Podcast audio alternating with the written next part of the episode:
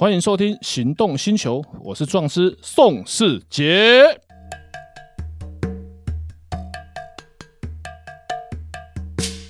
哎，今天非常高兴，我们邀请到比较特别的人物，一个保时捷车队的管理员，他有一个外号叫小公主。请问一下，那个小公主这个外号是有什么由来跟典故吗？虽然你长得真的就很像公主。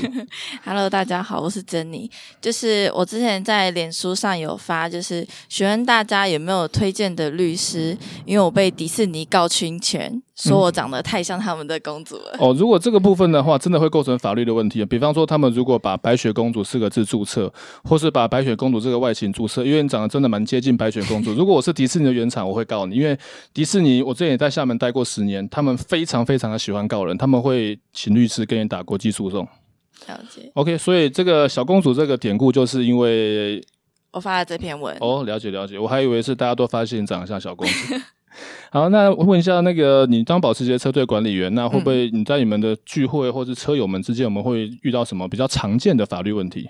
我们最近遇到的问题就是，我们一个车友小邱，他刚签一台凯宴。哦，是上次你问我说住在台中的那个小邱是不是？对，小邱。OK。然后他才开一千一五二四公里，嗯，然后呢，引擎就故障了，嗯，然后引擎呃签回去保时捷原厂的时候，原厂说他的。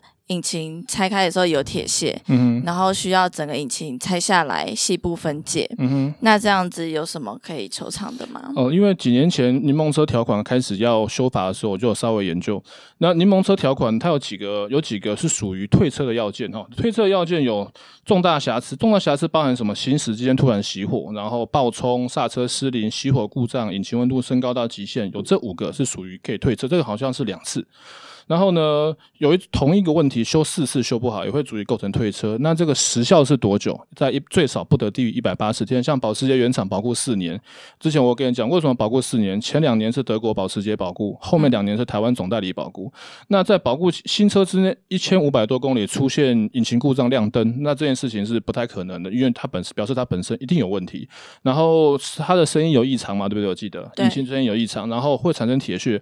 新车一千五百多公里有铁屑。是合理的，因为它是新车没有磨合，并不是赛车级的引擎。赛车级的引擎才会在出厂之前，原厂就帮你把这个引擎磨好，你买回去马上就可以直接上赛道，是不用 run in 的。可是，在凯宴它不是赛车级的引擎，所以它不会帮你 run in，所以有铁屑是合理。但是铁屑多到什么程度？有没有可能是原厂的制造所产生的公差、凸轮轴，或者是活塞、活塞环、气门、等曲轴大小波式都有可能会产生铁屑，就要看这铁屑的程度到多少。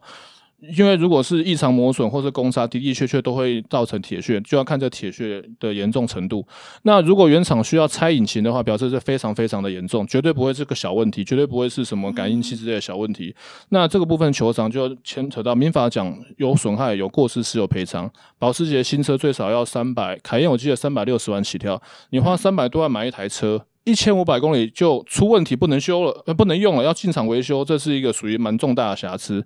它或许不会符合这个退车的要件，因为柠檬车条款，台湾的法律是这样，法律写的字都一样，可是我们要实务上面看怎么去认知，怎么去见解，看法院怎么判，所以我们要去研究大法官释宪、高院的函释跟各种的判例，因为一样的法条会不同的情况会有不同的见解。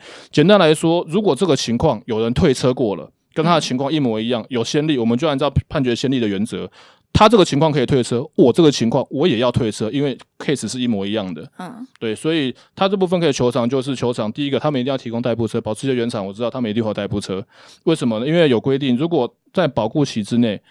不能够使用满三十天，我记得是三十天，那就会构成退车的要件。要么是提供你代步车啊，要么就会提供贴补你车资。嗯，所以这个部分如果他需要换引擎，那有可能会比较建议的方式就是进行诉讼，我们去告你有瑕疵，那我们要求证据保全，证据保全这个引擎就要拆下来封存。那你如要维持让我使用的话，是不是你就要先换一颗引擎？因为这个很麻烦，它不是国产车，引擎要从德国过来，然后本来那个号码或许可能号码要先注销，因为变成证据。就像我写过很多飙车的案子。公共危险的案子，车子在一审起诉之前，车子是要扣进地检署的，因为变成证物。所以这个部分他要求偿的话，那就看他需要求偿到什么部分，或者求偿到什么程度。但是我想以保时捷的话，他们的商誉绝对会超过一颗引擎的价值。所以如果我是 Porsche 原厂，我一定会换引擎换车，不然这件事情上新闻，那会影响到他们销售量。嗯。还有，嗯、呃，第二个问题，嗯，就是因为我们很多车友不是只有一台车，嗯，然后，嗯、呃，如果遇到朋友借车的状况，会有什么样的法律问题？朋友借车基本上没有任何的法律问题，但是一旦发生事故，就会有法律问题。嗯、比方说，刚刚那个问题三千，我没有问你，因为第一个问题是我问你，这个问题就要收你三千块。我跟你借车，哦，你看马 K 嘛，我们知道，我跟你借车，我今天被人家撞了，或是我撞人家，我被人家撞比较没有法律问题。我如果撞到人家了。那人家受伤了，那你会不会有法律责任？会会，因为我是车主嘛。对，因为你是车主。嗯，那这种情况要怎么样去呃要去保护自己呢？就是你在借车的时候，几年几月几日几分，你把车借给谁，然后而后产生所有的法律问题，都要我概有承概我概括承担。就像很多人知道我有投资汽车助力，那我签这个东西之后产生的罚单。那这个罚单我们可以拿去监理所申请价值转移，那就是转给行为人。可是呢，呃，有几个问题就是没有人会签呢。再者，大家是好朋友，好朋友的话签又很尴尬，就跟朋友们借钱一样啊。所以为什么借钱都要用建议用转账留记录？可是如果你想哦，我开你的车把人家撞死了，那你会不会有法律责任？还是会？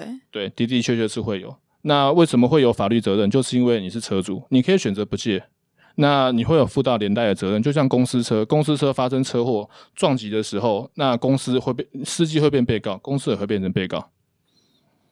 那如果是开家人的车呢？嗯，开家人的车也一样会有法律的问题，但是开家人的车的法律问题在什么地方？三呃，有几个会探讨到的问题，就是第一个，如果是成年的话开车，那就是一样有法律的问题。未成年大家都不建议开车，其实未成年可以买车，这条我觉得应该要修法。那成年人的买车，你开家长的车、开家人的车，或者是开弟弟妹妹的车出去，根本家人更不可能去签这种免责声明。嗯，但是发生撞击碰撞的时候，三等亲之内汽车三等亲之内撞击保险会赔，那非三等亲就不会赔。非但除非你在保险在买的时候有一个叫做免追偿，就是无论造责，只要车主同意，我们就会赔保费，大概加大概三趴左右吧，就是会稍微加一点点。